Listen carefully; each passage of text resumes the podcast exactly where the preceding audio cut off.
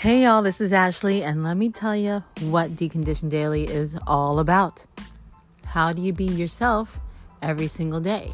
I mean, with the moon changing and the stars aligning all differently, with pandemics, with the nature of our country, I mean, how do we maintain a true sense of ourselves throughout all of this in this constantly shifting world? Well, human design is here to help us retain some of our individuality. Let us know that it's okay to be exactly who we are.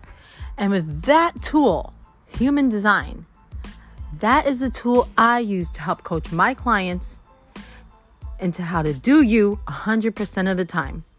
And that's what this podcast is all about. Welcome.